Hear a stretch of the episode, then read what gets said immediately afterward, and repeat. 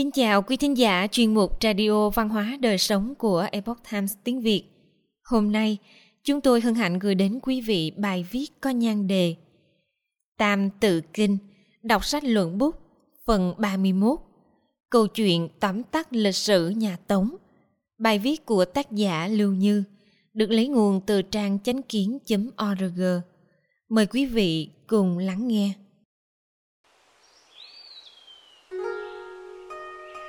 Âm Hán Việt, Viêm Tống Hưng Thụ Chu Thiện, Thập Bát Truyền, Nam Bắc Hỗn, Thập Thất Sử, Toàn Tài Tư, Tải Trị Loạn, Tri Hưng Suy, Tạm dịch, Viêm Tống Hưng Khởi, Nhận Chu Nhường Ngôi, Truyền 18 đời, Thời Nam Bắc Hỗn 17 bộ sử, Ghi hết ở đây, Thịnh trị loạn thế, Tỏ tường hưng suy. Dịch nghĩa tham khảo Triệu khôn giận tiếp nhận hậu chu nhường ngôi đế, kiến lập triều tống, đóng đô ở Biện Kinh, truyền 18 đời vua, sau đó bị triều nguyên tiêu diệt. Đến Khâm Tông đời thứ 9, người Kim tấn công Biện Kinh, bắt đi Huy Tông và Khâm Tông. Tống Cao Tông dời đô về Hàng Châu, từ đó về sau gọi là Nam Tống. Từ Cao Tông trở về trước gọi là Bắc Tống – thời Tống, nước Liêu, Kim và Nguyên đều xâm lấn Trung Nguyên mà hình thành thế cục Nam Bắc hỗn loạn. Lịch sử phát triển từ xưa đến nay, từ thời Tam Hoàng Ngũ Đế cho tới thời Ngũ Đại trước Triều Tống, các sự kiện xảy ra trong các triều đại đều ở trong 17 bộ sách sử, bao gồm các vị thánh vương, ngu vương, hiền thần, gian thần, thiện nhân, ác nhân – các thời đại thái bình và hỗn loạn của các triều đại, tất cả được ghi chép lại kỹ càng trong sử sách. Đọc nó, chúng ta liền có thể minh bạch nguyên nhân quốc gia hưng thịnh và suy vong, từ đó đắc được trí huệ và những bài học quý giá. Đọc sách luận bút. Lịch sử triều tống rất bi tráng, các vị đế vương không làm được gì to tác nhưng giai đoạn lịch sử này lại thể hiện ra sự trung liệt nghìn đời và chính khí ngút trời của Dương Gia Tướng, Phạm Trọng Im, Nhạc Phi và Văn Thiên Tường. Truyền kỳ Dương Gia Tướng, sự thần vũ của Nhạc Phi với tinh thần tinh trung bảo quốc, một lòng trung thành đền ơn nước.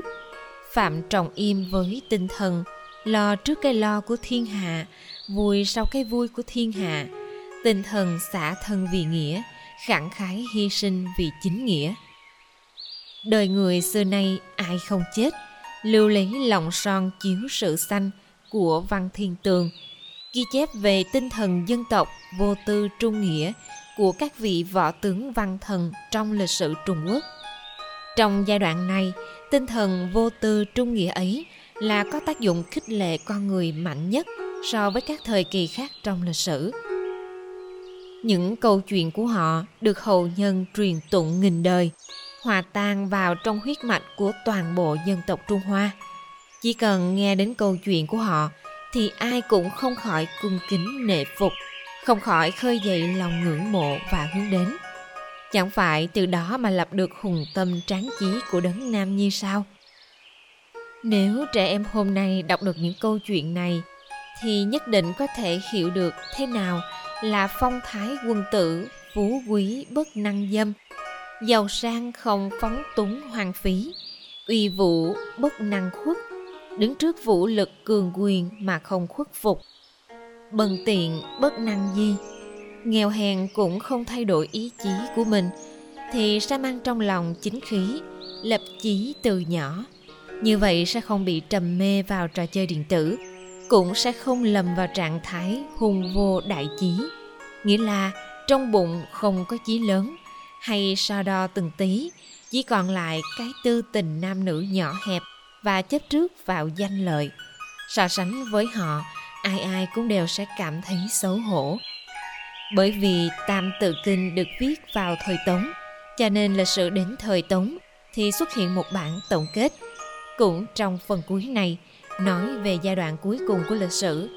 Nói ra cho mọi người biết, mục đích của việc học lịch sử chính là muốn từ các loại tình huống như thái bình, loạn lạc, hưng thịnh, suy vong của lịch sử mà đắc được khải ngộ của đời người, học được đạo lý trọng đức của đời người.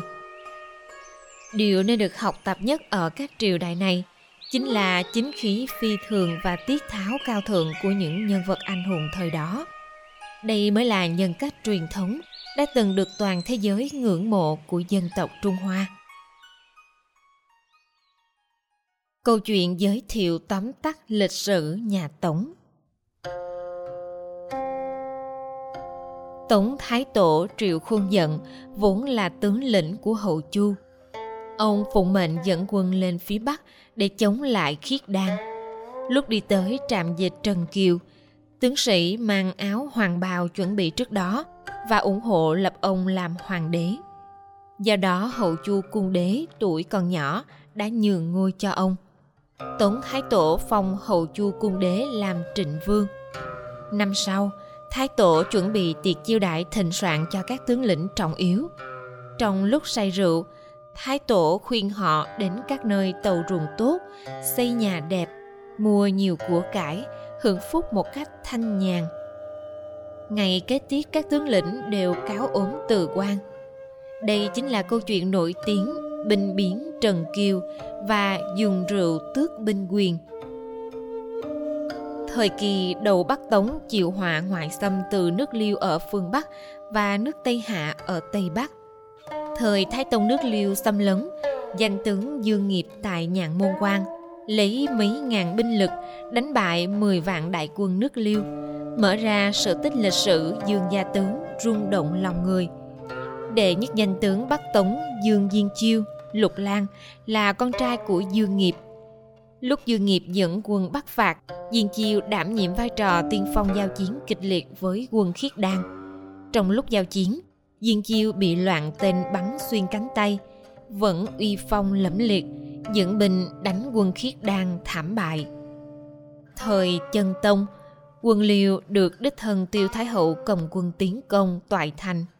Dương Chiêu Diên đã lấy diệu kế đổ nước lên thành tạo băng cứu vãn nguy cơ phá thành – Mấy năm sau, Tiêu Thái Hậu lại dẫn mấy chục vạn đại quân xuống phía Nam, sẵn dịp đường vòng bỏ trống tiến thẳng đến Thiền Châu.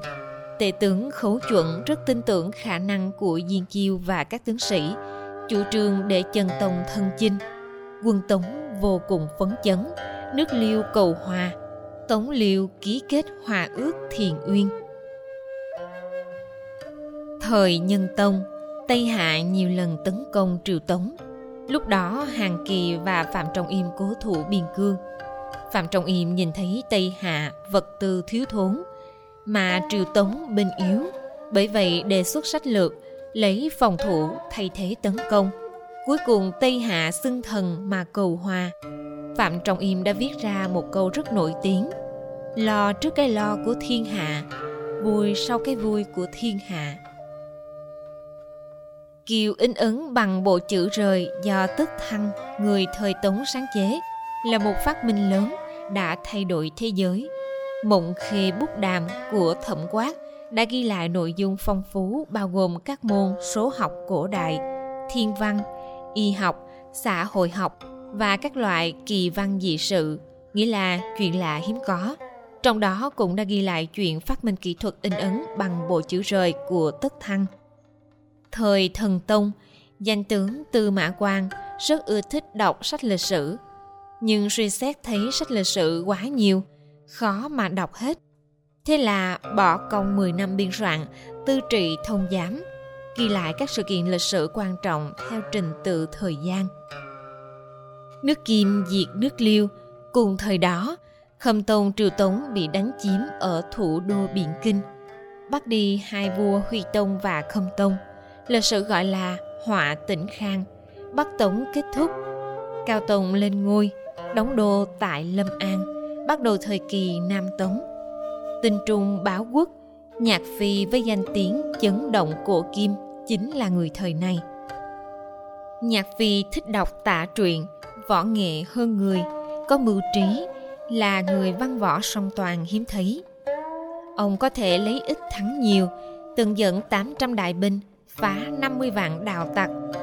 Tại trấn Chu Tiên với 500 kỵ binh thân cận, đại phá 10 vạn quân kim do Ngột Truật dẫn đầu. Ở cuộc chiến Yển Thành Ngột Truật, phái xuất 15.000 binh quại tử mã, không ai địch nổi. Các tướng lĩnh đều cảm thấy kinh hãi.